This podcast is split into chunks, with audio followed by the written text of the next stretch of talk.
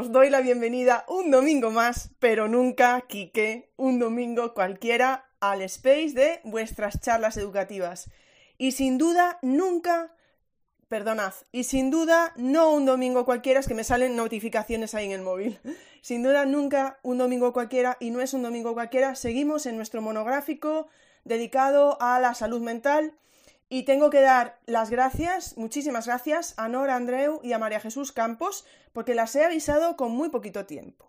Porque he entrado en la quinta temporada muy zen, en plan, voy a descansar algún domingo, voy a descansar algún domingo, pero este no lo veía. No lo veía porque, bueno, realmente creo que te quedan muchos temas por tocar y Hoy me estoy muy contenta de poder contar con Nora Andreu, que es una psicóloga sanitaria, y con María Jesús Campos, que es una psicóloga educativa. Y creo que me parece muy interesante poder ver en qué consiste cada uno de los trabajos, etcétera, etcétera, ¿no? Que es lo que vamos a ir viendo hoy.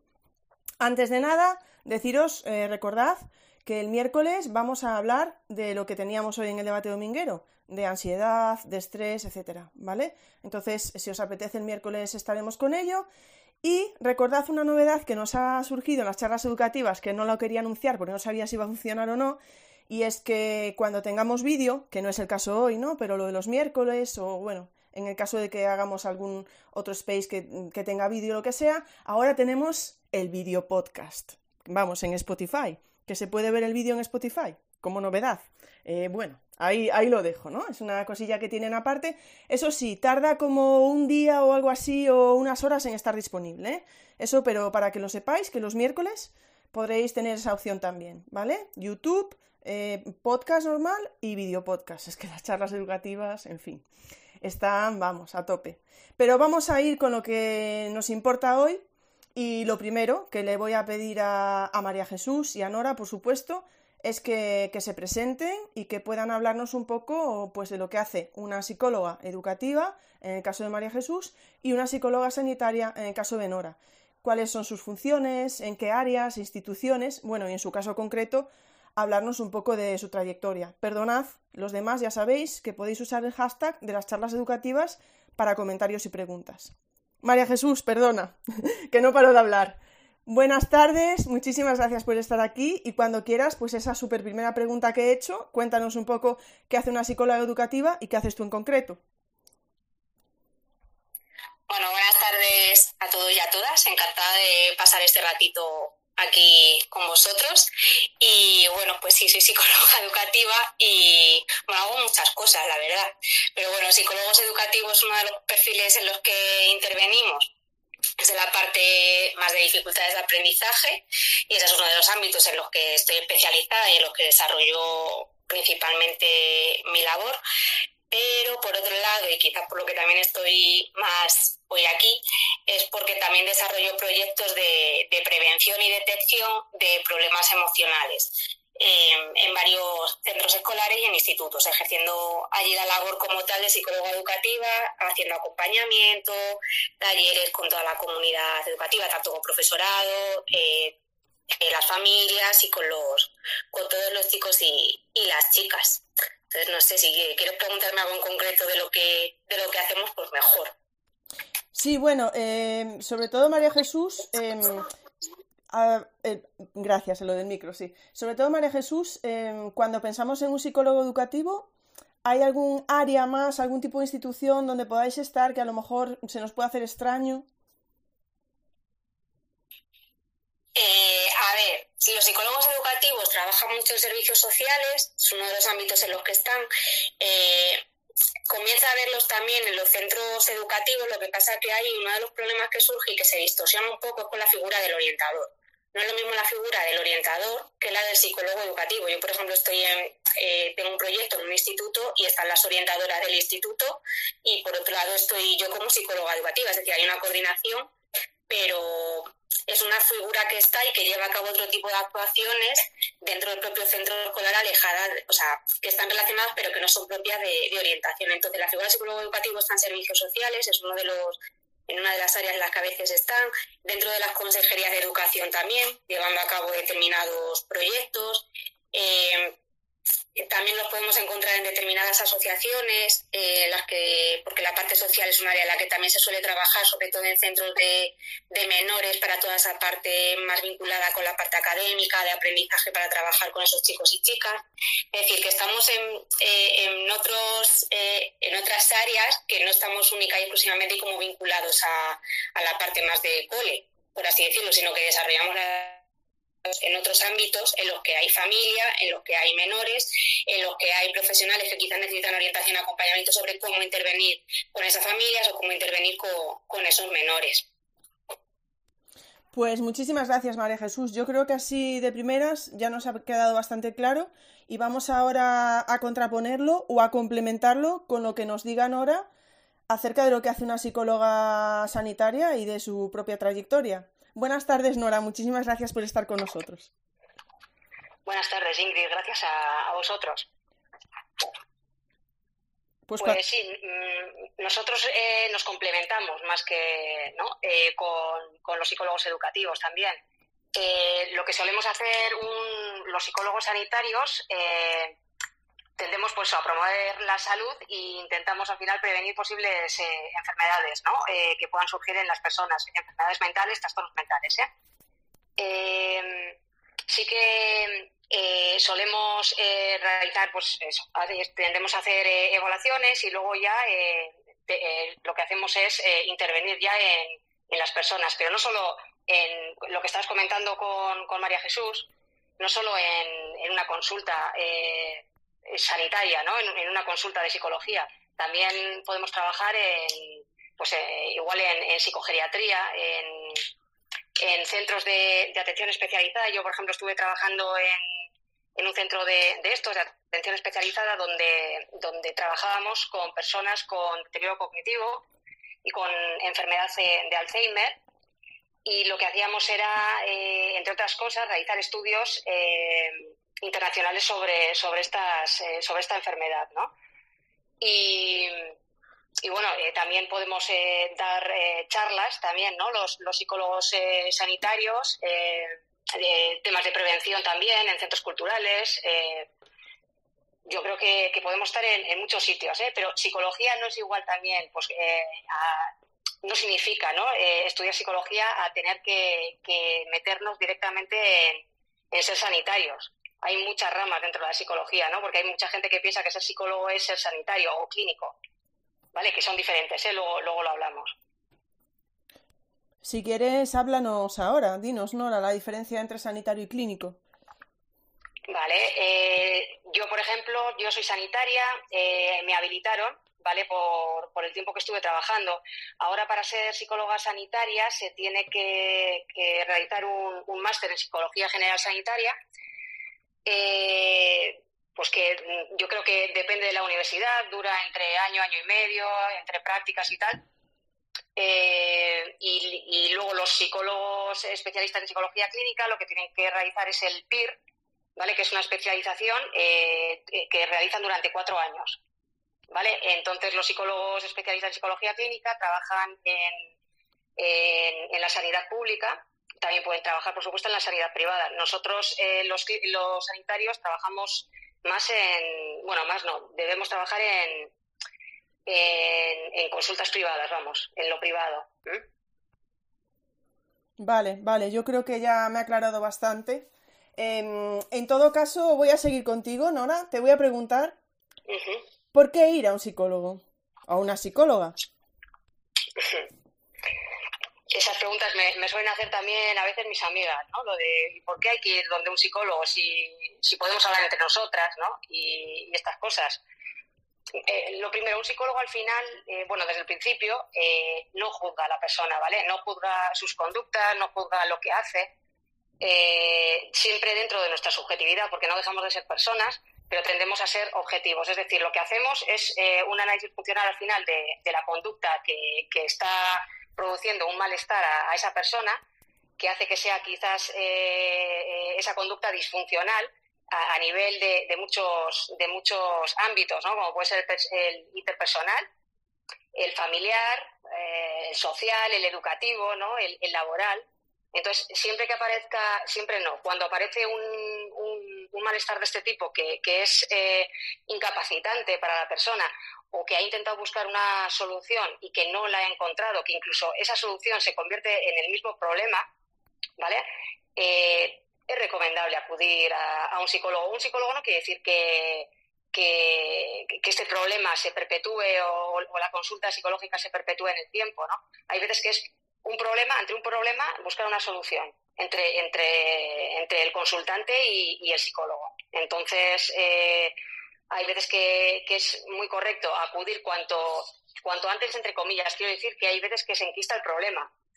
Y entonces te vienen con, con un problema, pero que realmente viene de, mucho tiempo, ¿no? Pero incluso estamos hablando, eh, no quiero eh, llegar a, temas psicoanalíticos, ¿no? Pero hay veces que, son problemas que vienen también de, los vínculos eh, afectivos que tuvieron también en, la infancia y por eso igual se comportan de esa forma. Entonces, cuanto antes se, ataje el problema, mejor. Pero también hay que, que saber diferenciar entre mm, problema o eh, malestar eh, psicológico del malestar realmente de, la vida cotidiana. ¿Vale? A mí pues me puede molestar que mañana sea lunes y que tenga que madrugar, pero eso no, no es un problema como para acudir a, un psicólogo si realmente no me incapacita ¿no? a la hora de, tener que, ir a trabajar, ¿no? Vale, muchísimas gracias. Vamos a, de todas maneras, ahora que has nombrado antes la, lo de los psicólogos clínicos, etcétera, o de la importancia de intentar ir a un psicólogo lo antes posible a una psicóloga si vemos un problema. Eh, tenemos por aquí también a Iván, que yo creo que lo ha metido en alguno de sus tweets, y, a ti yo creo que también te lo he visto. ¿Qué pasa si intentamos ir a un psicólogo en la sanidad pública, Nora? ¿Cuál es la situación? Eh, a mí muchos pacientes me vienen porque es que ni siquiera lo quieren intentar. ¿vale? Eh, vienen que, porque siempre les digo, ¿y por qué no has acudido ¿no? A, la, sanidad pública? Y la mayoría de las veces es porque o me dice el médico de atención primaria que hasta que me den hora, mm, ¿sabes? Incluso el, médico de atención primaria muchas veces le dice que si tiene posibilidad de acudir a un psicólogo sanitario, bueno, un psicólogo privado, que se lo pague. ¿Eh? Eso lo llegan a decir los propios eh, médicos de atención primaria. Y la verdad es que, eh, ¿qué es lo que ocurre? Que es que la Organización Mundial de la Salud recomienda un mínimo de 20 psicólogos clínicos por 100.000 habitantes. España eh, estamos con 6. ¿eh? Y está dentro de la media europea, bueno, incluso por encima, porque la, media europea está entre el 5,5%. Es, es una pasada. Y, también tenemos que, compararnos igual con el resto de Europa, porque, por ejemplo, vale, que Alemania es todo ¿no? a, a lo grande, pues Alemania lo que tiene es 41 psicólogos por, por 100.000 habitantes. ¿eh? Estamos haciendo una comparación con 6 de, que tenemos en España. Y luego sí que tenemos que ver que eso, por ejemplo, se, se, da la vuelta cuando se habla de, psiquiatras. ¿Eh? En psiquiatras, eh, la media en España está en 15 psiquiatras por 100.000 habitantes.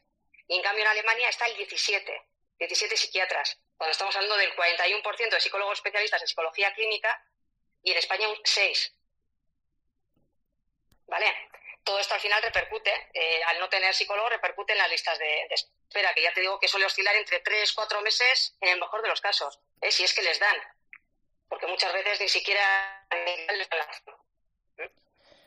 Sí, en fin, eh, vamos a tener que aprender alemán, me da a mí. y, marcharnos si necesitamos algo. En fin, bueno, mejor es por hacer una broma, pero bueno, vamos a... Lo que ocurre es que no hay...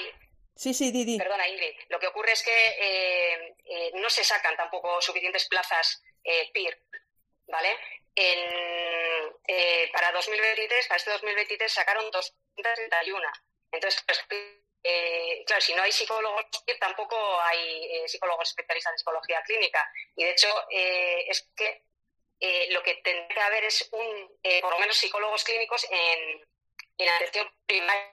¿vale? Hecho, relajaría a los médicos porque muchas veces, sin que ellos tengan la, culpa, ¿vale? Pero es que al final España es el primer país, estamos hablando que, ganamos esta vez, pero en, cosas negativas, ¿no?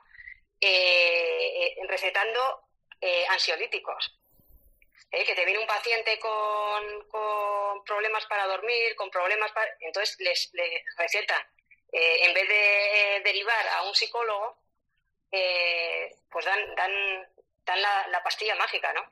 Que yo siempre les digo a los, a los pacientes, digo, les suelo poner el, les comparo pues como con un brazo roto, ¿no? Quiero decir, la medicación está bien cuando se necesita.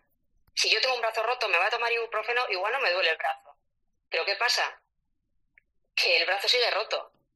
¿Vale? ¿Y qué hacemos con ese brazo? Puedo tomarme eh, ibuprofenos toda la vida. Me parece muy bien, pero el brazo va a seguir roto. Entonces, eh, yo creo que tenemos que ir un poco más allá y tomar en serio lo del tema de la sanidad pública y la sanidad, eh, la salud mental. Muchísimas gracias. Sí, la verdad que me parece muy buen ejemplo. Me parece muy buen ejemplo. Bueno, le preguntaba a Nora por qué ir a un psicólogo, pero voy a mm, especificar un poco más con María Jesús y vamos a preguntarte, María Jesús, eh, ¿cuándo nos podemos plantear llevar a nuestro hijo o a nuestra hija a un psicólogo, a una psicóloga, María Jesús? A ver, eh, el llevar a nuestro hijo o nuestra hija a un psicólogo o una psicóloga eh, va a depender un poco de, la problemática que tengamos que tengamos delante. Como bien lo decía antes Nora, ¿no? De que acudimos a, un psicólogo cuando vemos que hay un problema y que tenemos que, buscar solución.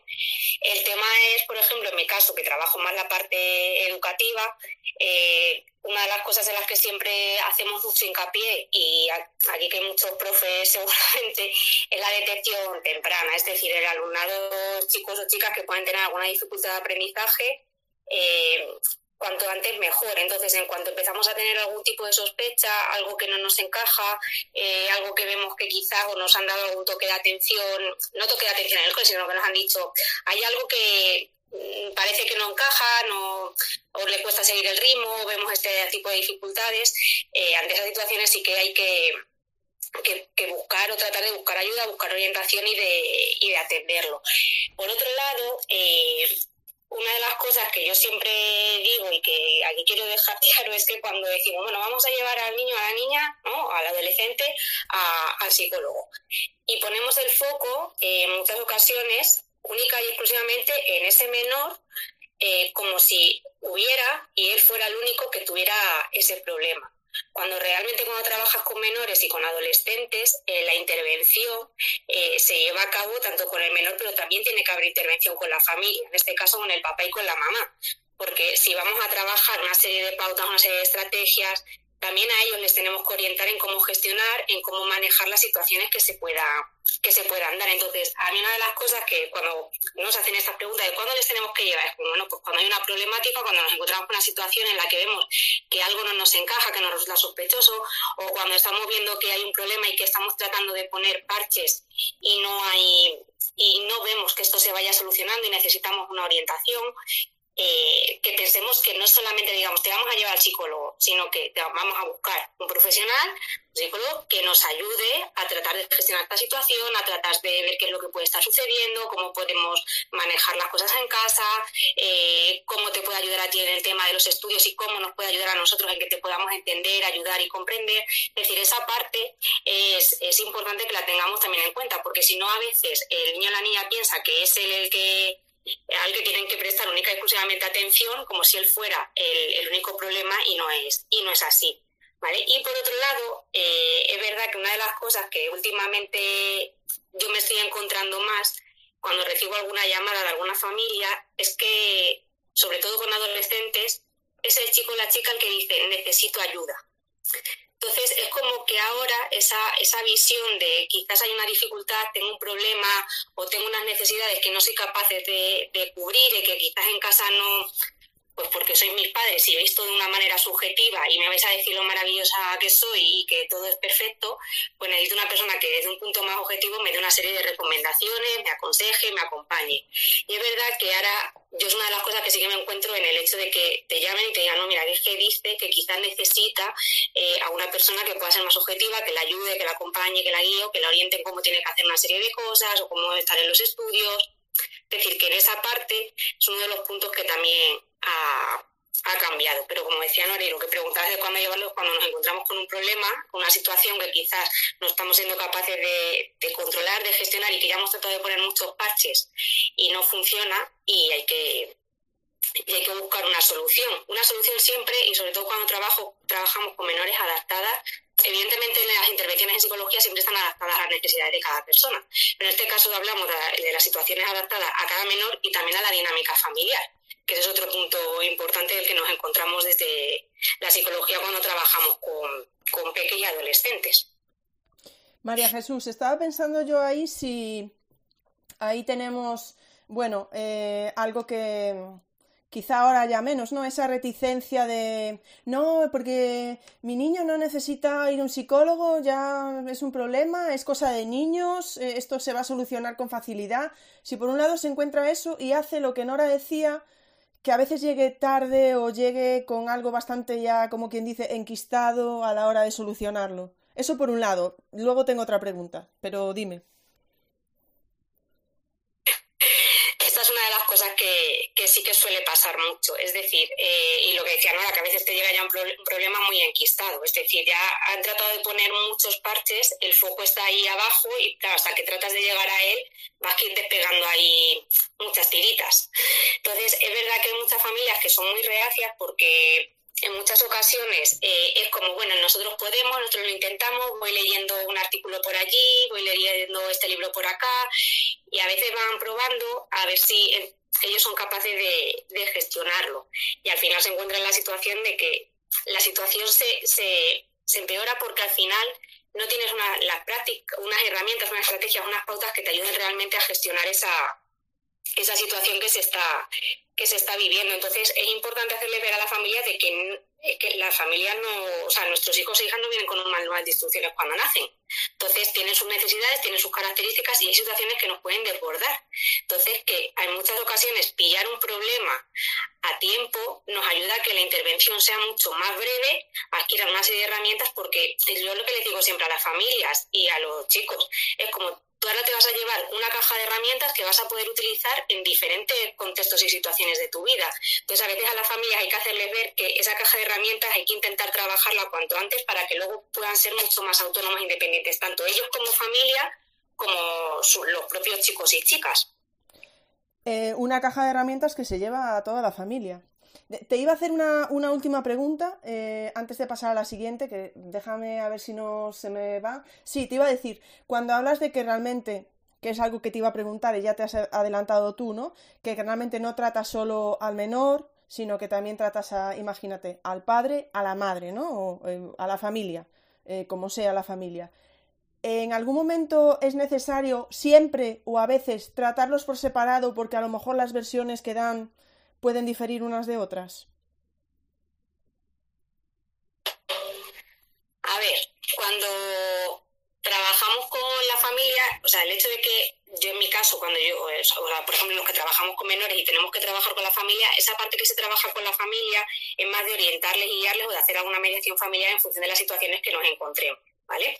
Es decir, no hablamos que eh, no, nos encontramos con un, eh, con un problema, un trastorno por parte del padre madre, ¿vale? Entonces, es para modificar determinadas conductas, establecer unas pautas, estrategias.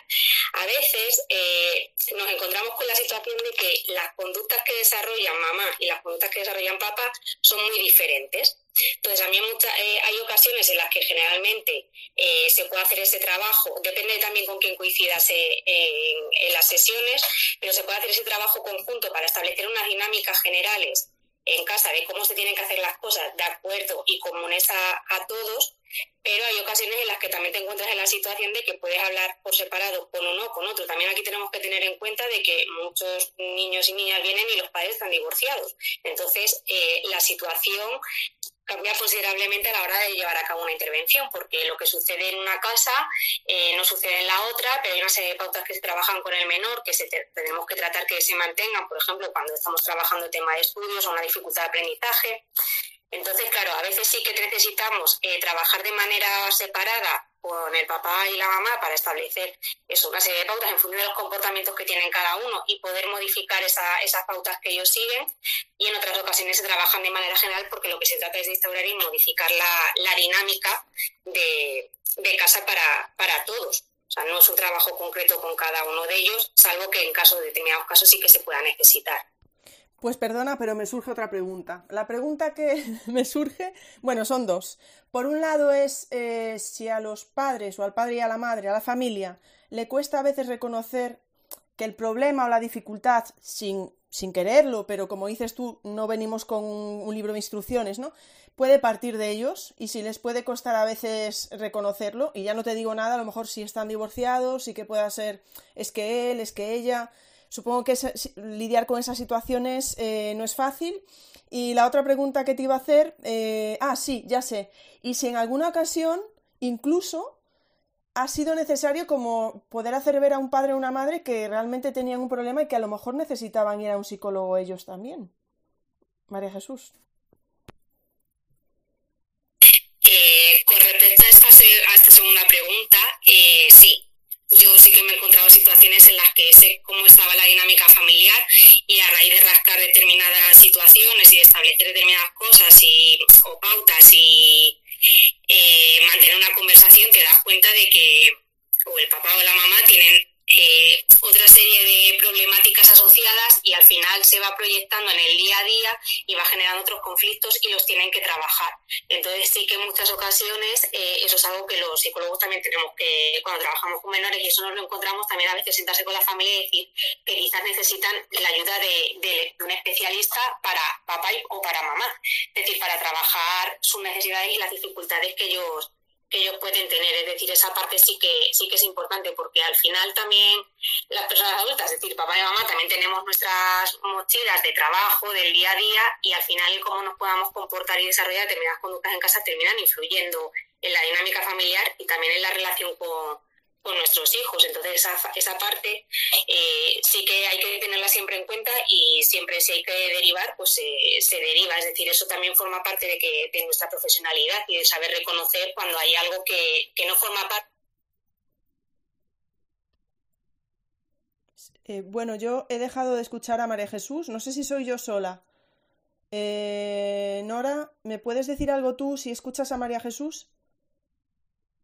No, no la escuchaba tampoco. Ah, vale, no la escuchas tampoco. todo esto se ve eh, María Jesús, se te, ha, se te, ha, cortado un momento la comunicación, ¿vale? Cuando estabas, nada, eh, los últimos 15 eh, segundos se te ha cortado. Si quieres, retoma una pizquita ahí que se te había cortado. Vale, pues resumiendo, que la, importancia de que si tenemos que derivar al papá o la mamá a otro especialista, eh, la clave es que al final nos vamos a, retroalimentar todas las intervenciones, porque al final lo que yo puedo estar trabajando con el menor y las estrategias que se puedan realizar en casa eh, se van a venir nutriendo de las mejoras que puedan estar viviendo el padre o la madre por la intervención que estén realizando con, con el especialista correspondiente. Y por otro lado, con lo que me decías de dificultades para reconocer sus errores, eh, aquí te puedes encontrar con padres y madres que se sienten súper culpables porque piensan que la situación a la que han llegado es única y exclusivamente responsabilidad suya, porque no han sabido actuar, porque no han sabido poner límites, porque no han sabido tomar determinadas decisiones y ese sentimiento de culpa está muy, muy presente. Y hay otros eh, padres o madres a los que les cuesta más pues el reconocer sus errores o el que han llevado a cabo una serie de conductas y de planteamientos que quizás había que modificar y son un poco reacios a, a cambiar en ellos. Eso sí que a veces cuesta porque al final tienes que modificar una serie de conductas o una serie de rutinas que están muy marcadas y claro, romper eso cuesta mucho porque al final las personas somos como muy rutinarias, a veces vamos con el piloto automático y esto lo hacemos siempre así.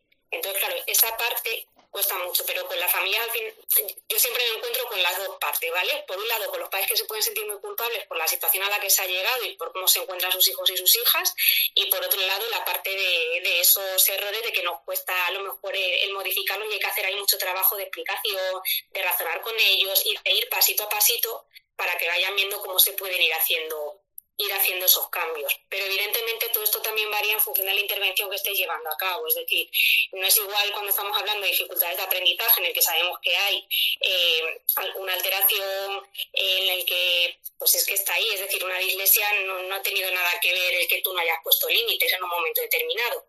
Entonces hay que aclarar muy bien eh, cuando hay determinadas dificultades, cuando hay determinados problemas que tenemos que atender o a los que tenemos que prestar atención, en los que tenemos que ir modificando determinados patrones comportamentales tanto de una parte como de, como de otra. Muchísimas gracias, María, María Jesús. Bueno, tenemos una pregunta por ahí con el hashtag de las charlas educativas, pero como está relacionada con otra pregunta que haremos un poco más adelante, la dejamos ahí, pero que la he visto, Jesús, así que luego la retomamos. Voy a pasar a Nora de nuevo. Eh, una pregunta que os voy a hacer a las dos y se la hago primero a Nora para saber cuáles son las problemáticas más frecuentes que tú te encuentras en consulta y si encuentras diferencias por género, por edades, otras, otro tipo de variables y también si con el paso de los años estas problemáticas han ido variando. Es que yo hago preguntas así muy largas. Pues eh, lo que más eh, estoy viendo y por lo que hablo con mis compañeros eh, son muchos trastornos depresivos y, ansiosos. Eso se ve mucho tanto en, niños como, en adultos. que es, no sé si tú también lo, verás, María Jesús, desde los colegios, pero es brutal la cantidad de, de autolesiones que se están dando. ¿vale? Eh, de, cantidad de autolesiones y de, y de conductas suicidas. ¿Vale? Que hay veces que están ligados, otras no, porque hay autolesiones con eh, eh, no suicidas y otras con intencionalidad, ¿no? Pero es, es como una rueda, ¿vale? Entonces hay veces que incluso también con, el tema de niños, adolescentes, incluso adultos también se ven muchos TCAs, trastornos de la conducta alimentaria, ¿vale? eh, tanto eh, anorexia eh, nerviosa como bulimia, incluso trastornos de, atracón, ¿no? Luego, lo que comentabas también de las diferencias entre, entre chicos y chicas, eh, en, los temas de las TCA sí que hay más, más proporción en chicas. Y luego, con el tema de, del bullying, pero es que ya, eh, claro, no es de, mi época, ¿no? De la época de la prehistoria, que era simplemente, simplemente entre comillas, porque el bullying siempre, siempre es un acoso y, siempre es eh, peligroso, son cosas de niños, ¿no? Que yo cuando digo lo de que son cosas tanto en padres a veces como, como en educadores, bueno, incluso con psicólogos, ¿eh? ¿Vale? Eh, no son cosas de niños. Y lo que sucede ahora es que el acoso es 24-7 es continuo. Entonces, eh, aunque no, de repente eh, les llega un mensaje por Insta o que entonces eh, es continuo. ¿Vale? Entonces, hay veces que, nos llegan los chavales con temas de, acoso escolar, niños incluso pequeños también, que igual desde el colegio no lo han sabido ver o han mirado para otro lado. ¿Vale? incluso hay críos también que tardan mucho en, comentarlo en casa por vergüenza. ¿Vale? El tema de, la vergüenza está ahí. Eh, ¿Qué me van a decir? ¿No? ¿Qué me van a decir en casa? O, joder, como se enteren estos y tal, ¿no? Es, es una pasada el tema de, lo del acoso escolar. Luego eh, vienen chavales también con, con tema de, de consumo, pero sobre todo eh, eh, así como lo que estábamos comentando antes de lo del tema de los ansiolíticos, que éramos el primer país del mundo que, tomaba, sí que parece que ha bajado el tema de, del consumo de alcohol, por ejemplo. ¿Vale? Sin más, ¿eh? es como, como, un, como un apunte, como que, no sé, el, alcohol también como que es eh, como, ¿no? como un relajante o así, pues eh, se toman más ansiolíticos que alcohol, pues una cosa por otra, sin más. luego con los críos también sí que, hay que tener en cuenta que, las depresiones ¿no? o los trastornos depresivos sí que eh, se pueden ver una sintomatología diferente a la de los adultos, ¿vale? Incluso podemos diferenciar en chavales, em, eh, pues eh, igual menores de 7 años, en chavales ya escolarizados y en adolescentes. los, los críos em, em, igual más, más tema de los adolescentes, ¿no? Puede ser eh, que, eh, que, sea más parecido quizás al tema de, los adultos, pero sí que los, los que son más pequeños se puede mostrar por irritabilidad. ¿no? Y dicen, jo, pues igual eh, es que se está portando mal, ¿no? Igual es otro tipo de trastorno del comportamiento cuando en realidad el chaval puede estar manifestando síntomas o sintomatología ansioso-depresiva, ¿no? Irritabilidad, agresividad, apatía, ¿no? Incluso, vale, sí, igual tristeza, que igual es como lo más evidente, ¿no? Entre comillas, de, una depresión, ¿no? Pero aburrimiento, hay muchos chavales que se aburren, ¿no? una sensación de aburrimiento continuo. Luego sí que se suele ver en, en, los temas de, la depresión también, entre los siete años y la adolescencia, ¿no? El inicio de la adolescencia, falta de concentración, ¿no? Incluso bajo rendimiento escolar podríamos incluso ver eh, fobia escolar, que no sé si puede ser un, eh, la causa o el efecto, ¿no? También. Y luego eh, también trastornos de conducta en, la propia escuela e incluso en los, entre los compañeros. Y luego también incluso la esfera, se ve afectada también la esfera somática, ¿vale? con, quizás se empieza a ver que el chaval o la chavala tiene dolores de cabeza, dolores de tripa, incluso trastornos del control de los esfínteres cuando antes estaba podían controlarlos perfectamente y trastornos del sueño. Eso nos vienen mucho también, muchos chavales que, que pues tema de, móvil, que igual se quedan hasta las tantas, eh, no, no, no saben conciliar el sueño, dicen que necesitan el móvil para dormir, pero el móvil lo que les hace también es dormirse más tarde, el móvil dice que les tranquiliza, pero luego no descansan, es como, como una rueda de que es muy difícil salir también.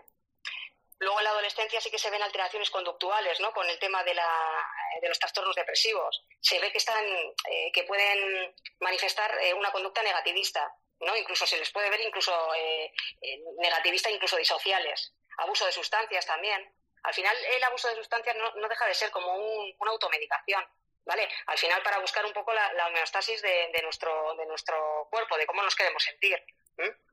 Luego sí se puede ver la irritabilidad, como habíamos dicho, con, los chavales un poco más pequeños. Eh, mal humor, mal humor también, agresividad. Es que hay un montón de, síntomas que se, que se, pueden pasar, que pueden pasar desapercibidos, pero que hay que tener muy en cuenta. ¿Vale? Y esto también se ve en, el tema de los adultos. Lo que comentabas en la proporción de hombres y mujeres en la depresión, por ejemplo, con los adultos, se ve en, las mujeres eh, alrededor de un 5%, cuando los hombres un 3,6%.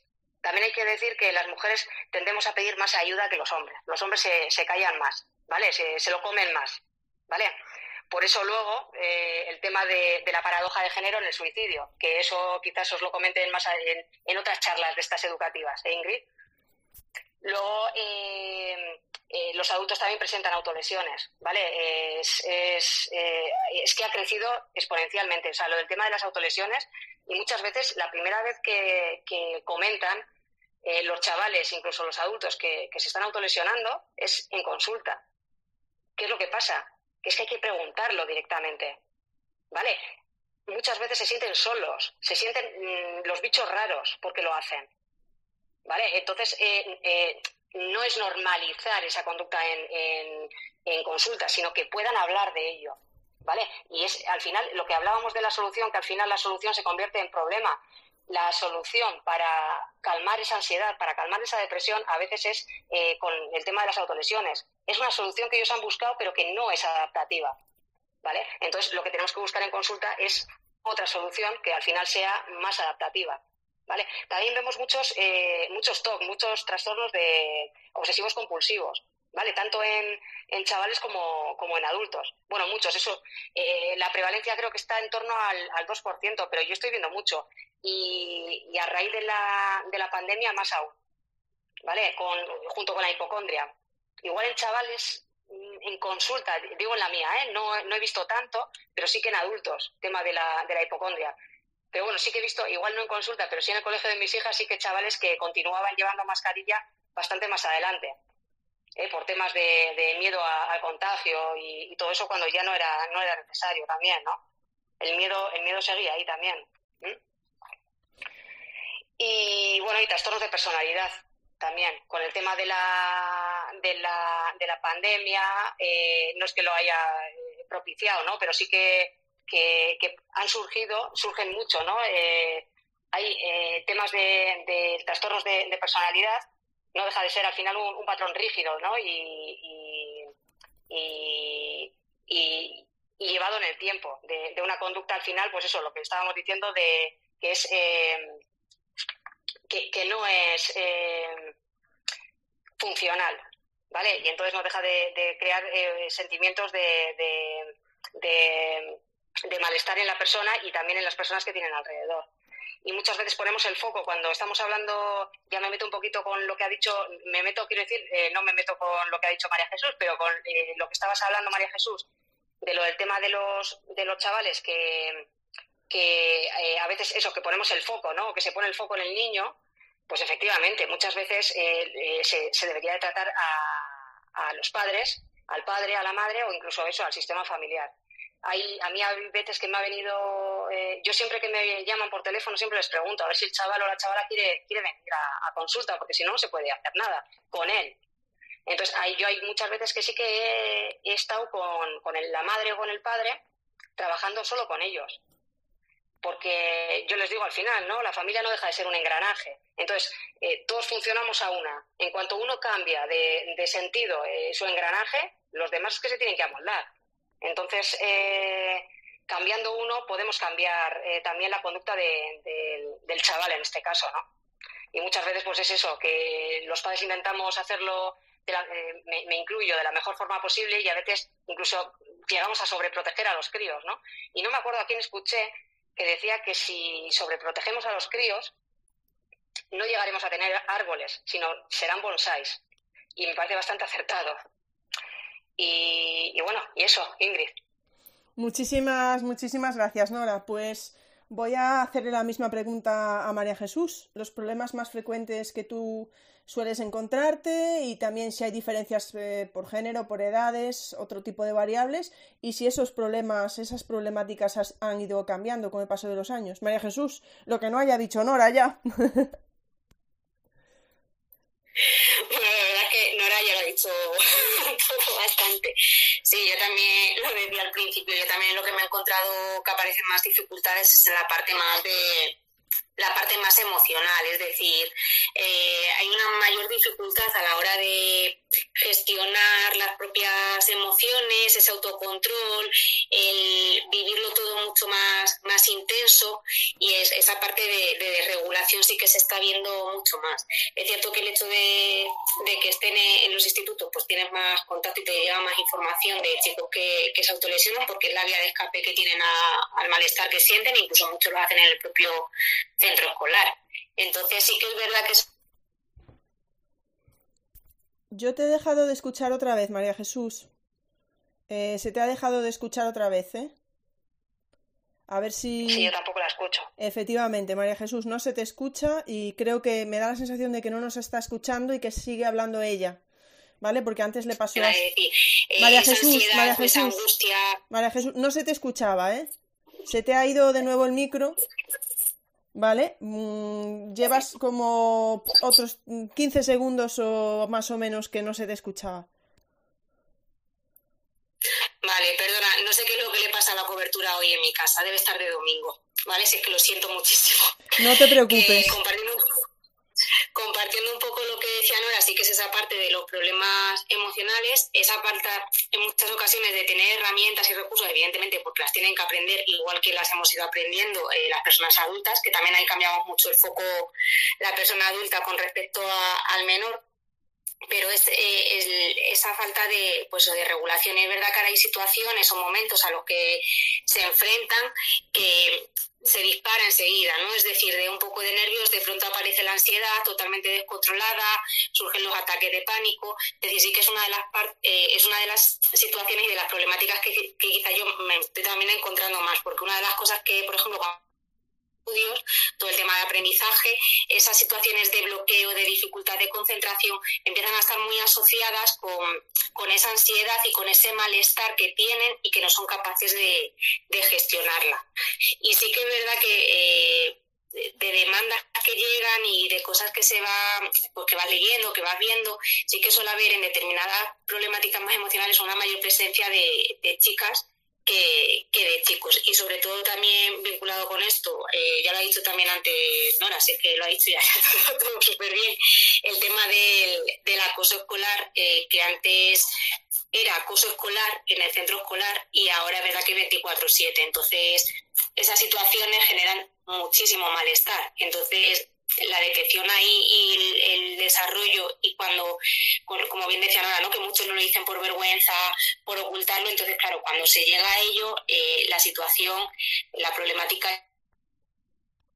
Se nos ha ido otra vez María Jesús, creo que no, que no se da cuenta, ¿vale? Eh, a ver si le vuelve pronto o, o, o no. A ver, María Jesús, eh, si le vuelve y si no, pues, pues voy a, a paso a Nora porque para contestar la siguiente pregunta. María Jesús, se te ha ido el micro, ¿eh? Se te ha ido el micro. Vale, veo que estás probando. Justo estabas hablando de que se llegaba tarde al acoso. Sí, es que ya lo había dicho también ante, ante el tema del acoso, eso que era 24, lo de 24-7, que al final, pues eso, la vergüenza, el no contarlo, pues cuando se llega mucho más, la problemática que, no, que ya de fondo y el estado en el que se encuentra el menor eh, es mucho más, más complicado. Bueno, María Jesús, siento que te esté pasando eso con la cobertura, pero por nosotros no te preocupes porque estamos en directo, estas cosas pasan y no tiene mayor importancia, no te preocupes. Vamos a darle paso a Nora y luego vuelvo contigo a ver si vas subiendo el móvil así, ¿sabes? Como se ve en las películas con la mano y vas buscando la mejor cobertura. Ahora, ahora vuelvo contigo. Voy contigo, Nora, eh, pero que conste que no solo es por la cobertura, ¿eh? que también nos interesa lo que dices.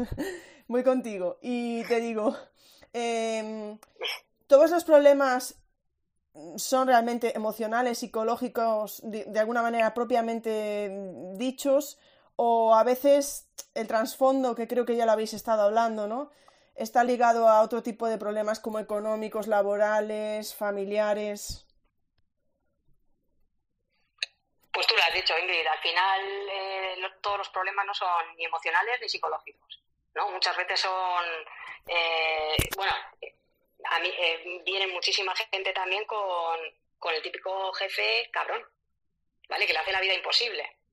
Entonces, eh, aquí la solución eh, a veces es muy complicada porque, claro, desde fuera se le puede decir, pues deja el trabajo, pero claro, el trabajo es lo que les da de comer. Entonces es, muy complicado, o sea, al final somos seres eh, sociales y sociales y al final no nos queda otra que, que convivir con la gente. Entonces, no es un problema, la mayoría no son problemas psicológicos, ¿vale?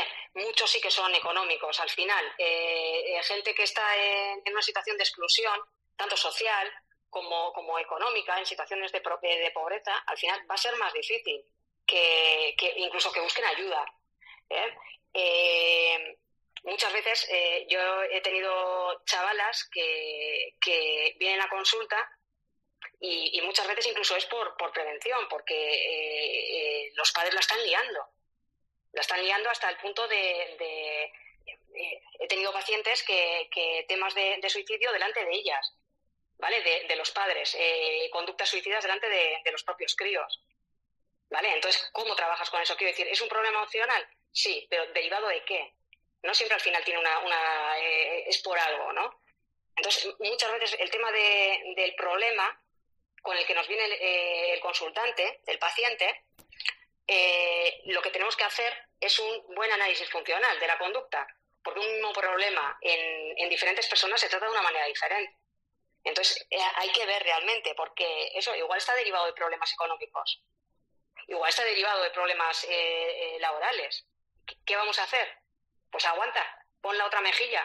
Es que a veces es una putada, es que es así. Y yo hay veces que les digo, es que a veces la vida es una putada no soy de Mr. Wonderful ni muchísimo menos, ¿vale? Pero es que hay veces que es la verdad. Y es que eh, hay personas que nos vienen igual a la consulta que lo que quieren es, eh, el objetivo que se, que se plantean es ser felices. Por ejemplo, ¿sabes? Eso es una utopía también. Hay momentos en... Perdona, no, pensé que habías terminado. Sigue, sigue. Sí. No, no, dime, dime. No, digo yo, si hay momentos, por ejemplo, cuando alguien se presenta con problemas económicos o de exclusión, que contáis con otros profesionales para derivarlos, para que puedan ayudar a atajar, digamos, el problema, bueno, real, que el otro también es real, pero ya me entiendes, el problema de fondo, digámoslo así. Eh, con problemas eh, laborables, eh, hay una asociación aquí, no te puedo decir exactamente el, nombre, ¿vale? Pero que sí que lleva temas de acoso laboral, pero no deja de ser personas que están de baja y que, y que tienen un tiempo de baja. Que al final igual eh, sí que eh, denuncian al, al, jefe o a quien esté realizando el acoso laboral, pero claro, es que hay, es que es, eh, es muy difícil. Pero sí que intentamos darles recursos, tanto a nivel de, municipio, de ayuntamientos así, como de de, de diputación. ¿no? Porque es que muchas veces no está en nuestra mano. no está en nuestra mano. Entonces, es eso, eh, hay veces que ellos no saben dónde acudir. O tengo un problema, pues voy al psicólogo, ¿no? Y, nosotros, pues eso, al final, eh, yo hay veces que no sé todos los recursos que podemos tener, ¿eh? Entonces, hay veces que les digo, venga, va, eh, te pego un toque más adelante, voy a consultar a ver dónde podemos ir, qué podemos hacer y, bueno, qué puedes hacer y, hacerlo. Pero muchas veces eso, muchas veces cuando tenemos un problema eh, es como los caballos, ¿no? Van para adelante, pero no ven más allá. Hay que quitarle eh, parte de la venda, ¿no? Para que puedan ver más soluciones, ¿no? Nora. Es complicado, ¿eh? Y cuando me estás comentando todo esto, supongo que también como psicóloga todo esto afecta. ¿Y quién cuida al cuidador? ¿Quién cuida en este caso a la psicóloga? ¿Hay algún tipo de pautas de autocuidado? Pautas al final lo que lo que tú veas que te puede hacer bien, ¿no? También eh, eh, pues lo que dices de, de autocuidado. Hay gente pues que igual sí que realiza no sé, meditaciones y, cosas así. Yo lo que lo que hago al final es ver qué es lo que me viene bien, por ejemplo, es estar con, la familia, no tratar tampoco mucho eh, de desahogarme en, casa, porque si no al final sigues entrando en la, en la rueda. Me gusta hacer deporte también, es mi forma también de, salir un poco. Y más que nada porque al final, cuando nosotros nos quemamos, eh, ¿no? cuando tenemos el síndrome este del desgaste profesional, eh, egoístamente para nosotros tiene unas consecuencias, pero es que también para el paciente. Eh, joder, pues al final le vamos a dar un, servicio peor, ¿vale?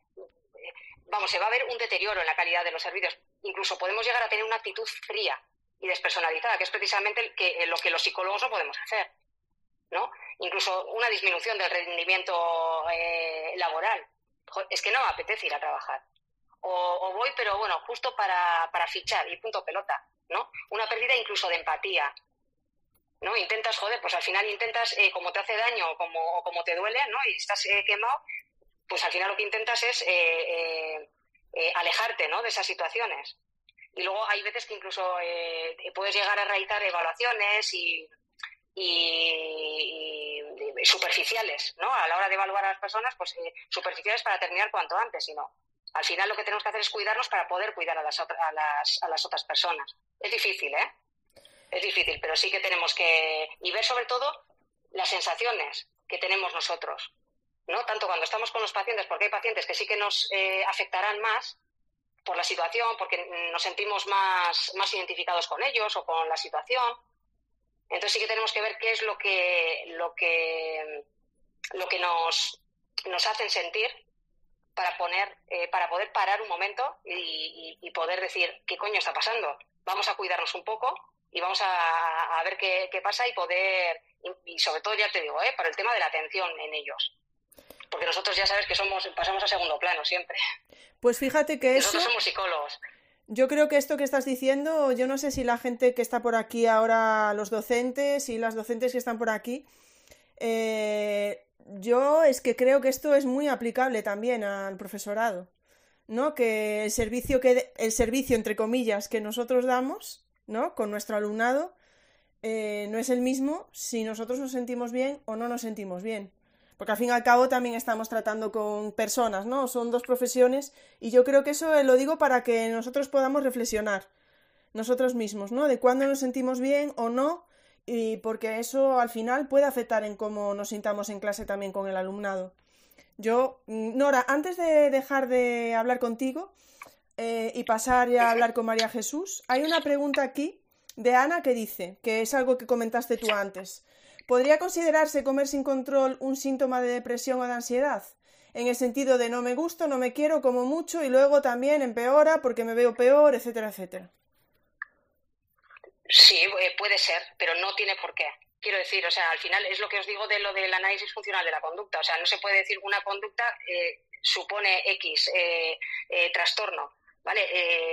hay que hacer al final un, una, un diferencial, porque claro que puede ser un, síntoma de, depresión o incluso de, de ansiedad, ¿no? El tema de comer más o de comer menos, pero sí que hay que verlo en el contexto.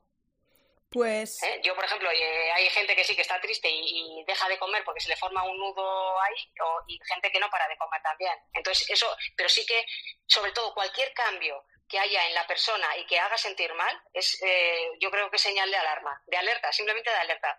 Chequearnos un poco.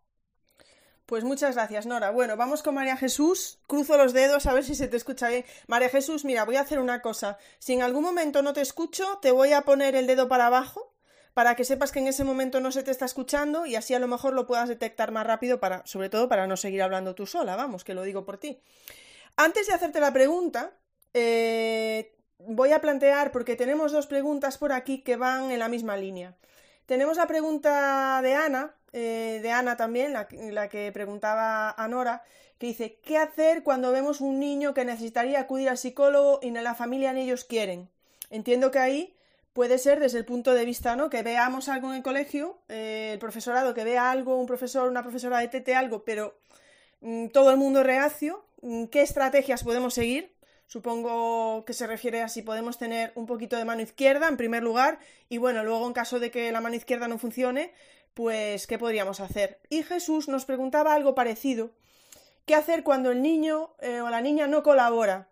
Se niega a hablar, no cuenta nada y que a lo mejor ni siquiera el mismo sabe lo que le sucede. Bueno, son dos preguntas un poco diferentes. Si quieres, eh, la pregunta que teníamos preparada para María Jesús es...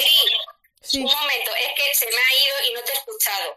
Vale, no te preocupes. Vale, ¿me la puedes repetir? Sí, no te preocupes, te la repito.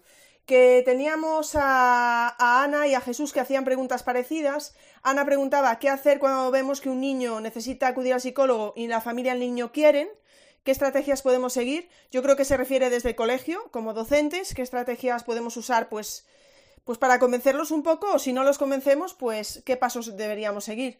Y Jesús, por otro lado, pregunta qué hacer cuando el niño o la niña no colabora, se niega a hablar y que a lo mejor ni siquiera él mismo sabe lo que le sucede. A ver, con respecto a la última, eh, yo siempre digo lo mismo y es que cuando se hace una intervención con niños o adolescentes, la intervención cambia considerablemente con respecto a una persona adulta. Es decir, cuando tú estás trabajando con niños y niñas no puedes pretender que se sienten en una silla y te empiecen a cortar, ¿vale? Porque eso para ellos es un rollo. Entonces, cuando hay que tener siempre eh, dinámicas, herramientas, materiales que te ayuden a eh, dinamizar la sesión y empezar directamente y no empezar directamente a hacer preguntas como si fuera un poco un, batiburrillo, ¿no?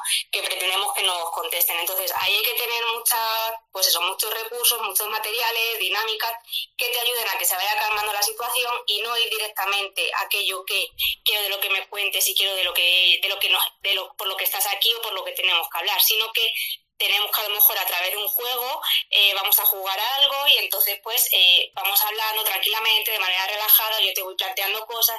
Es decir, a veces cuando, se plante, cuando tenemos niños o, adolescentes que les cuesta mucho, tenemos que plantear y reestructurar la dinámica de manera que no la vean como que ya viene directamente a preguntarme por el problema, ¿no? sino que hay que hacer como un cambio de, como romper sus esquemas de manera que consigamos bajar su nivel de, activación, se relajen, se sienten más cómodos en la sesión y de esa manera a ti te sea más fácil eh, ir descubriendo otras cosas, porque si vamos directamente ahí al meollo, pues van a ser mucho más cerrados y se van a echar para atrás. Entonces yo siempre digo lo mismo aquí, eh, tenemos que tener muchos recursos, muchas dinámicas, muchas ideas y ser creativos porque en cualquier momento la sesión se puede torcer y tenemos que cambiar por completo lo que teníamos pensado porque ha salido un tema o ha salido cualquier planteamiento del que no te quieren hablar y se cierran en banda. Entonces sí que hay que intentar eso, buscar y plantearles siempre herramientas y materiales que para ellos sean además atractivos. Y cuando vas conociendo a esos chicos y a esas chicas, es verdad que vas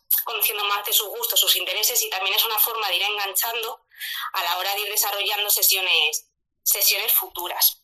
¿Vale? Entonces, eh, esa es una de, los, de las formas siempre de, de intentar que vayan soltando y de cambiar un poco los focos de los temas de atención para que puedan para que puedan participar y realmente cuenten y vayas poco a poco llegando a lo que a lo que quieres llegar o a lo que tengas pensado hacer o desarrollar. Y la que no me ha quedado muy clara es la de Ana eh, que la familia la familia Y, el niño dime. Sí eh, antes de responder a la de Ana te quería preguntar si en general, en, tu consulta o en las sesiones, los niños, las niñas, los adolescentes suelen ser como receptivos, suelen estar receptivos a la hora de asistir a las sesiones. Por tu experiencia, vamos. Por mi experiencia, a las mías he decir que sí. Ahora bien, ¿vale? Yo lo ha dicho antes Nora también, una de las primeras cosas que hago, sobre todo cuando son adolescentes, porque es una etapa más complicada y a veces pueden ser más reacios a querer participar, decirles si le han, si le han planteado eh, que van a buscar o que han buscado a un psicólogo o una psicóloga con el fin de tratar de mejorar X circunstancias, X situaciones o que les ayuden en familia. Es decir, eso es algo que siempre, que siempre lo hablo con las, con las familias porque es importante que ellos estén receptivos eh, a participar, al menos a intentar tener una primera sesión para ver para ver qué, qué hay. Y otra cosa que yo siempre les digo a las familias de cara a que sean más receptivos a poder a, a participar en las sesiones o a ir a las sesiones es que cuando hacemos ese primer contacto yo les explico la forma en que trabajo, que quizás eh, rompe mucho los esquemas a lo que se puede tener, es decir, yo no me siento, yo por ejemplo hago las sesiones a domicilio, es decir, yo me desplazo a la casa de los chicos y las chicas, entonces también están en un entorno eh, que ellos conocen, tienen todas sus cosas también. Entonces eso ya es un punto en el que se encuentran muchas situaciones mucho más seguros. Entonces, ahí eh, como que ya hay más predisposición porque es como un lugar controlado, controlado para mí. Y sí que suele, por mi experiencia, sí que suelen ser más receptivos porque yo a las familias, como les explico, lo que yo suelo hacer y es que mis sesiones son muy dinámicas. Entonces llevo juegos de mesa, trabajamos materiales, si son pequeños y me tengo que tirar al suelo, me tiro al suelo. Decir, al final eh, es hacerles ver de que no es la típica imagen que se tiene eh, por mitos y por películas, de uno a un lado, el otro al otro, y tú me vas contando y yo te voy preguntando y, tú, y el psicólogo o la psicóloga va apuntando en un cuadernito. Es decir, les digo que las sesiones no van a ser así, es decir, que rompan esa idea porque va a ser totalmente diferente, va a ser dinámica, vamos a hacer cosas, no vamos a estar todo el rato hablando de, lo que, del problema que quizás haya que atender, sino que haremos otro tipo de, de actividades. Entonces, aparte, eh, sí que hace que sea mucho más reactivo porque al final generas curiosidad y cuando tú el primer día rompes con esa idea y ven que hacen algo totalmente diferente, es como la curiosidad de a ver qué va a traer María Jesús la próxima semana. Entonces al final ya generas ese vínculo de curiosidad y de confianza y de poco a poco, claro, te van contando cosas de una manera mucho más distendida a la que, está, a la que pensaban en un principio que iba, que iba a suceder. Pues entonces, si quieres, te voy a, repetir la pregunta de Ana, que Ana a lo que se refería, yo creo, ¿vale? Es eh, que puede haber docentes en el, en el centro educativo que detecten algo y cuando se intente comunicar con la familia, sea a través del docente, del equipo directivo, del orientador, del orientador, etcétera, que mm, sea reacia la familia, ¿no? Que tú estés diciendo, pues creemos que este niño, esta niña podría necesitar ir a un psicólogo, podría necesitar una psicóloga, y que ni el niño ni la, ni la familia estén predispuestos. ¿Qué podemos hacer en ese sentido?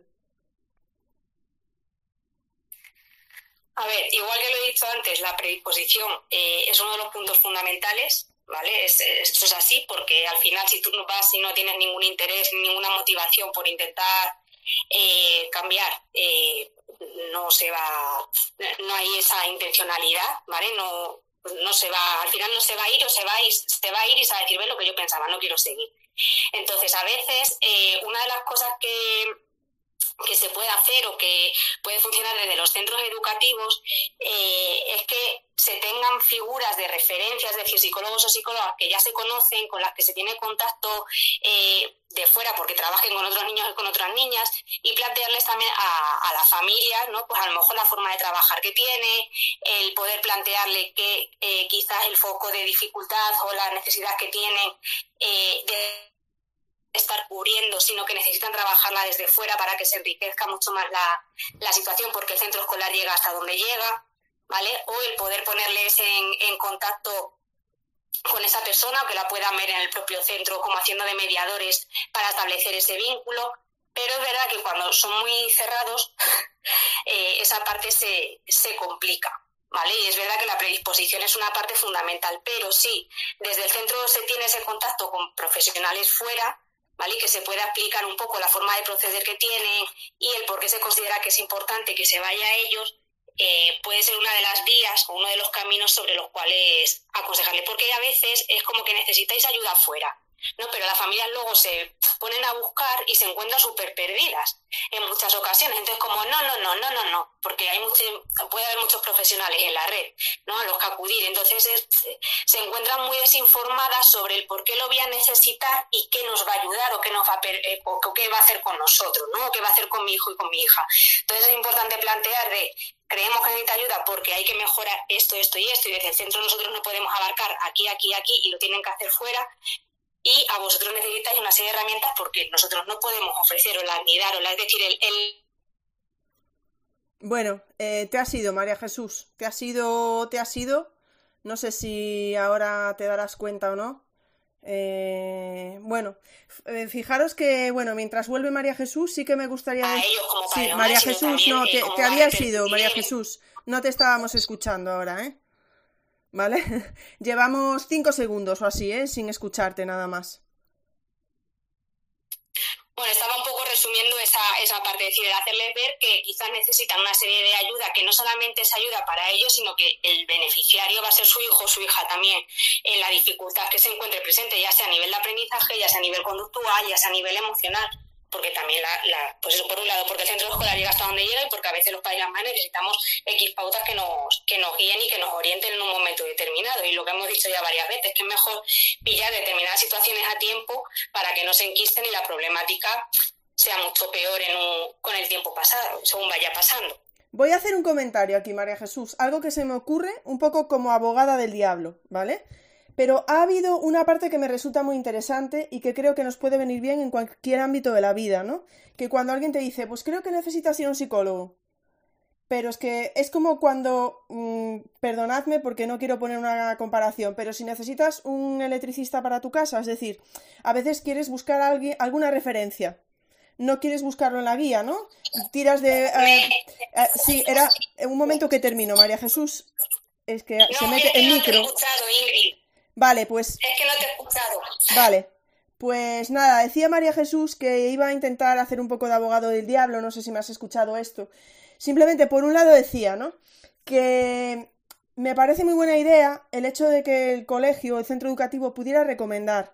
Porque yo creo que como toda la vida, a veces cuando necesitamos cualquier profesional del ámbito que sea, por eso ponía el ejemplo de un electricista, da igual, en vez de buscar en una guía, nos gusta tirar de, bueno, conoces a alguien o fulanito ha ido o conozco a alguien que no sé qué, que está muy contento, ¿no? Entonces que, que el centro pueda proporcionar eso puede ser una gran ayuda. Pero, haciendo de abogada del diablo, habrá familias que digan, ah, seguro que el colegio, claro, sacarán algo de esto, por esto me recomiendan a esta persona. ¿Podría darse esa circunstancia? María Jesús. Eh, sí, sí, podría Sí, sí, o sea, podría darse incluso te, lo pueden llegar a, plantear, ¿vale? Decir, de, pero tú tienes algún, es como, o al propio centro, entonces, yo por eso siempre digo que, que puedas tener un listado de varias personas, o sea, de varios profesionales y en función de la especialidad. Es decir, que no todos trabajamos, los psicólogos educativos, hay algunos que estamos más especializados en dificultades de aprendizaje, otros trabajan más trastornos de conducta, eh, otros pueden trabajar más con adolescentes en la parte de orientación. Es decir, que se puede tener una cartera amplia de, de personas que, con las que sabes que, que, trabajan bien y porque al hacerle referencia de que han trabajado con, con otros menores de, del propio centro escolar y que porque hay un vínculo, porque hay una comunicación que es súper importante, la colaboración y ahí dejarles claro que no hay ningún, o sea, que ellos pueden llamar a esas personas pero que no hay ningún compromiso. Es decir, eso siempre hay que dejarlo muy claro desde el centro educativo, es decir, que nosotros ni nos llevamos ni ni nada. Es decir, que ofrecemos esto por el TIC perdido, pero que cualquier otra persona será bienvenida. Pero sí que a veces pasa, ¿eh? que piensan que puede haber ahí alguna especie de colaboración y no la hay. Vamos, yo la, o sea, a mí me derivan de centros porque pues ya me conocen de más años y porque trabajo. Vale, bueno, María Jesús, te nos ha sido, te nos ha sido otra vez. Eh, esto está resultando un poco complicado, pero bueno, sí que es verdad que estamos terminando. Voy a ver ahora cuando vuelvas te plantearé la última pregunta que teníamos. María Jesús, no se te escuchaba, pero bueno, como creo que sí que habías acabado con la idea, eh, si te parece te voy a plantear la última pregunta que teníamos. Ahora me estás escuchando, ¿verdad? Sí, sí, sí. vale, te voy a hacer la última pregunta que teníamos por aquí. antes de otra que, tenemos en el chat de las, eh, con el hashtag de las charlas educativas, en, Twitter, digo, en el chat, ¿no? Eh, con el hashtag. La pregunta que teníamos era qué tipo de recursos y actuaciones se pueden llevar a cabo en los centros educativos para prevenir y detectar dificultades y cómo podemos plantear esas actuaciones al alumnado. Bueno, eh, desde, por ejemplo, en secundaria estaba el plan de acción tutorial, que es que ahí se pueden desarrollar muchas actividades eh, desde planteadas desde orientación o desde servicios externos en muchas ocasiones eh, de los ayuntamientos, ¿vale? Entonces, de clases tutoriales secundarios se pueden desarrollar eh, actividades, talleres para desarrollar con los con los chicos y las chicas. En primaria es verdad que el hecho de que se pasa más tiempo, se tiene más contacto con los grupos, se percibe más, información y se captan más situaciones y se trabaja por materiales y dinámicas con los, con los chicos y las chicas que, no, que, nos pueden aportar más información de cara a detectar o prevenir. Ahora bien, es importante que se puedan eh, llevar ¿vale? talleres, eh, actividades formativas que se realicen con con, el alumnado, con el profesorado, que ese es otro punto importante, que a veces les pedimos y a los profes que tenéis que hacer muchas cosas, ¿no? Hay que detectar problemas emocionales, hay que prevenir, hay que detectar situaciones de acoso, hay que intervenir en determinadas situaciones, pero no tienen las, las herramientas, los recursos, la formación específica sobre cómo prevenir, sobre cómo detectar, no es como ir acumulando eh, tareas. Entonces, una de las partes importantes es, por un lado, el poder formar, ¿vale? Darles una serie de pautas, estrategias, herramientas al profesorado y, por otro lado, el poder desarrollar talleres con los chicos y las chicas en los cuales se hable de prevención, en los cuales se diferencien muy bien determinados conceptos vinculados con el malestar emocional, que las emociones es algo que podemos, que sentimos todas las personas y que hay que saber eh, identificarlas, que hay que saber expresarlas, que hay que saber gestionarlas, es decir, lo que decía antes de la caja de herramientas, ¿no? Entonces, esa es una parte también muy importante que hay que trabajar con los, con los chicos y las chicas. Entonces, secundaria se puede hacer parte eh, con el plan de acción tutorial o con talleres desde fuera, ¿vale? Con profesionales, yo, lo hago en algunos institutos. Y eh, por otro lado, el poder tener recursos en las aulas eh, cuando son más pequeños, que no está lo del plan, que no, se tiene como tal la hora de tutoría, sino que a lo mejor es mucho más dinámico, eh, por ejemplo, tener recursos o materiales en los cuales podemos hablar y plantear, ¿no? Pues buzones de sugerencias, eh, temas de los que me gustaría hablar o conflictos que van surgiendo y que se puedan ir teniendo ahí para que también tú puedas ir conociendo la situación real de tu aula o de tu o del centro para así poder desarrollar actividades enfocadas a esas necesidades que se están que se están detectando.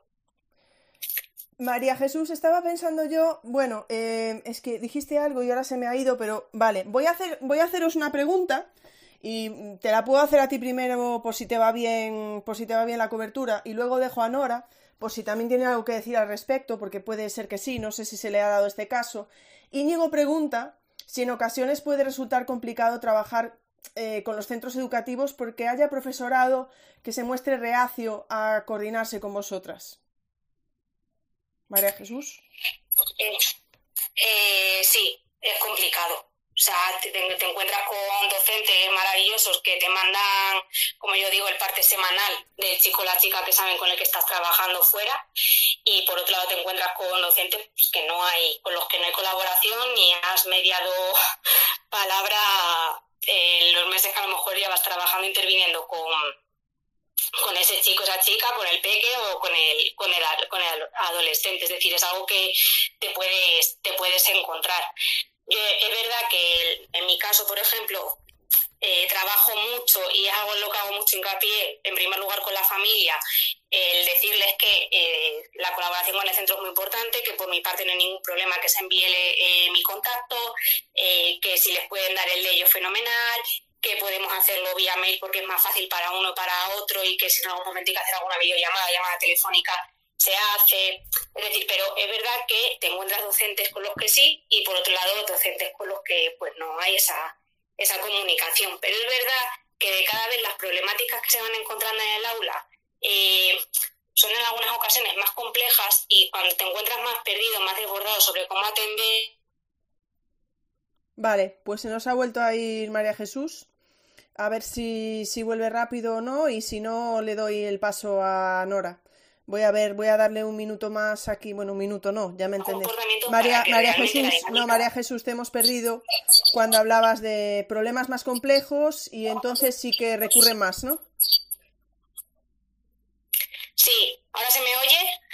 Sí. Sí, vale. Que cuando ven problemas más complejos sí que tienden a buscar más esa ayuda para tener estrategias eh, que gestionar en, el aula porque al final todo repercute en la dinámica de clase.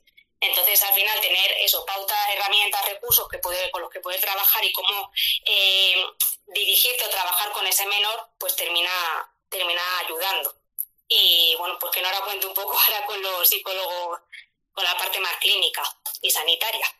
Muchas gracias, María Jesús. Bueno, eh, Nora, eso. Como dices que también tratas a, a niños, a niñas, no sé si te has encontrado con esta situación que estamos hablando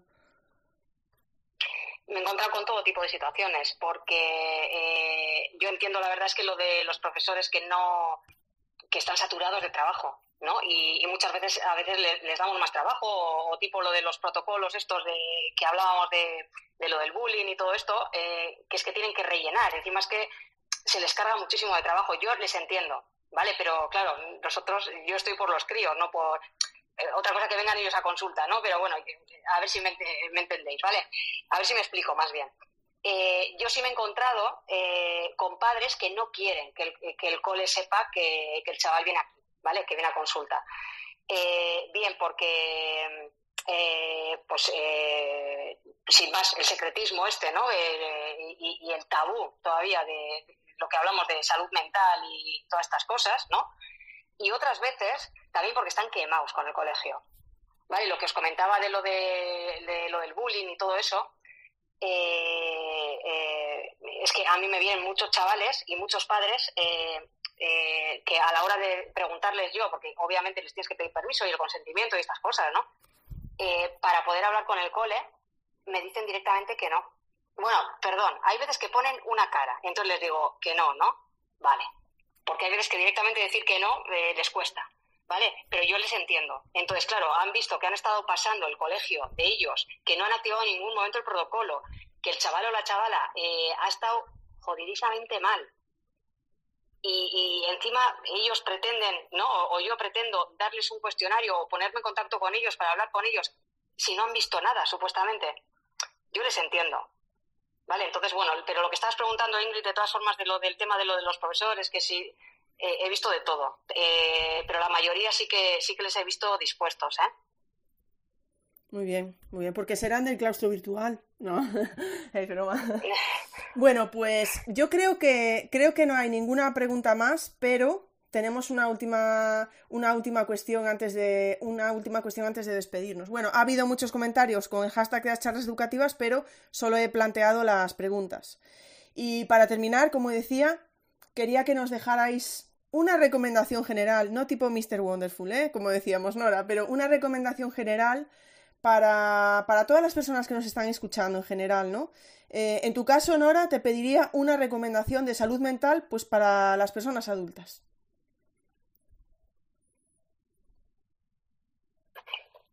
Pues quizás decir que, la salud mental es tan importante como, como la salud física, ¿no? Es, es tan importante y, que no hay que, menospreciar las vivencias ni, ni las emociones de, del que tenemos al lado. Y menos de, bueno, menos, pero de nuestros hijos menos también.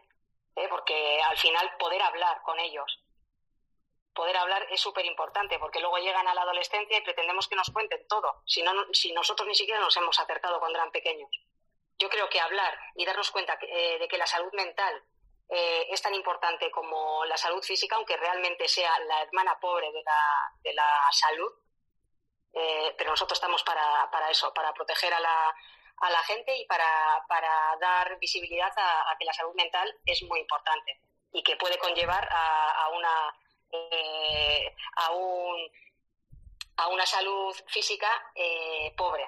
¿vale? Teniendo una salud mental también eh, mala, ¿vale? Muchísimas gracias, Nora. Y en tu caso, María Jesús, te voy a pedir una recomendación de salud mental para que haya un bienestar dentro del aula. María Jesús. Mm, ¿Qué podemos hacer ahí los docentes, las docentes? Pues a ver, eh, bueno, estoy totalmente de acuerdo con lo que acaba de decir Nora, tanto eh, a nivel general creo que es importante prestar atención a la salud mental y lo que decía la comunicación y por ahí va un poco mi, mi planteamiento, ¿vale? Es decir, de cara a la salud mental y generar bienestar en las aulas. Yo creo que la comunicación es muy importante. Creo que la comunicación respetuosa, una comunicación fluida en el aula, eh, aporta mucha información tanto a docente como a alumnado eh, favorece la convivencia y además el, crear ese clima de confianza, de lugar seguro en el que hay una comunicación y que nos permita expresar cómo nos sentimos, el que el resto de compañeros puedan entender eh, cómo está un niño, una niña, cómo está viviendo una situación determinada, eh, considero que es, que es determinante. Entonces, tener siempre espacios y momentos en los que la comunicación esté sea uno de los ejes dentro del aula, creo que es uno de los puntos fundamentales porque enriquece mucho la convivencia y porque la retroalimentación y el feedback que se da en todas las direcciones eh, es mucho más potente que, lo que se puede conseguir interrogando un día a un niño por una situación en concreta, sino que hay que llevarlo día a día, el conocer qué es lo que, qué es lo que hay. Entonces, para mí es una de las claves para el bienestar. Pues fijaros, yo creo que habéis ido las dos por el mismo sitio, ¿no? Es decir, eh, porque Nora decía, no pretendas que lleguen a adolescentes y que de repente te cuenten todo si no hay como, digamos, una cultura previa de comunicación. Y María Jesús está diciendo lo mismo, ¿no? Que no haya un problema concreto y pensemos que, que se van a comunicar con nosotros si no hemos establecido ese tipo de comunicación en el aula. Y yo me voy a atrever, atrever a dejar otro consejo, pero que conste que ha salido de los vuestros, ¿eh? Y es que para poder cuidar a los que estén a nuestro alrededor, cuidémonos nosotros. Y creo que eso, tanto en vuestro campo de la psicología, ahora me lo diréis, ¿no? Pero como en el campo de la docencia y en cualquier campo en general, porque le pasa a las familias con los niños, ¿no? Si nosotros no estamos bien, pues cómo vamos a conseguir estar bien con ellos y con ellas, ¿no?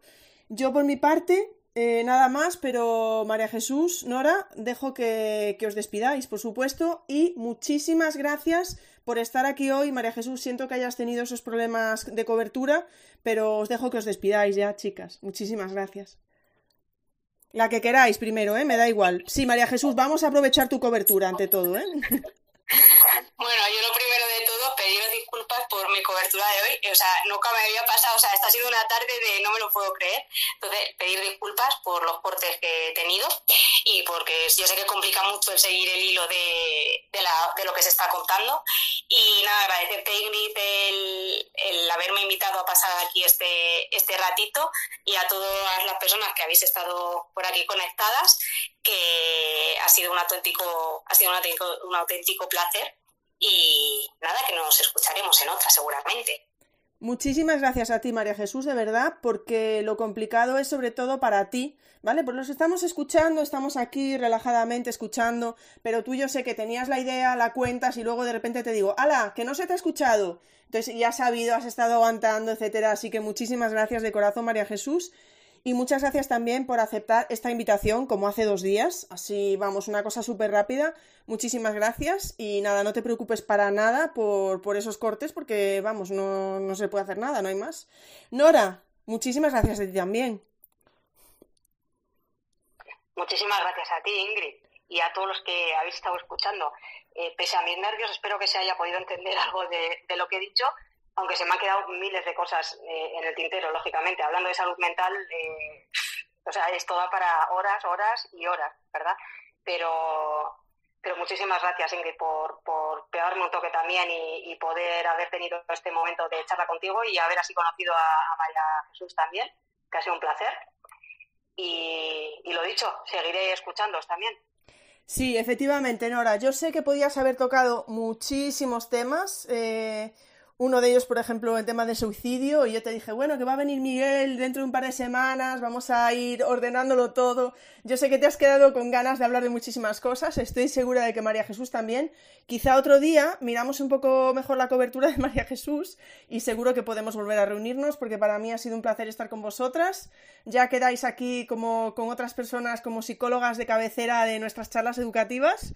Así que, bueno, yo ya le digo al Castro Virtual, lo que necesitéis, ahí está María Jesús y Nora. Yo ya no más no puedo. Yo ya os ofrezco yo ya, como decía María Jesús, ¿no? ¿Necesitáis un psicólogo de cabecera? Ahí tenéis a María Jesús y a Nora. Vamos a ir haciendo nuestro propio plantel y nuestra propia lista de profesionales para que todos sepan que estáis ahí y que a, a quién poder acudir en caso de necesitaros. Además, estáis ahí siempre en Twitter, eh, colaborando, contribuyendo con, con, aportaciones muy interesantes. Muchísimas gracias a las dos. Y yo creo que sin más, muchas gracias al claustro virtual que nos ha acompañado hoy. Y con este calor que tengo aquí, que tengo que abrir la ventana ya, por favor, debe ser una cuestión ya de, salud también, tengo que abrir la ventana. Pues si os, si, os, si os parece, nos vemos en la próxima entrega de vuestras charlas educativas. Un abrazo, chao, chao.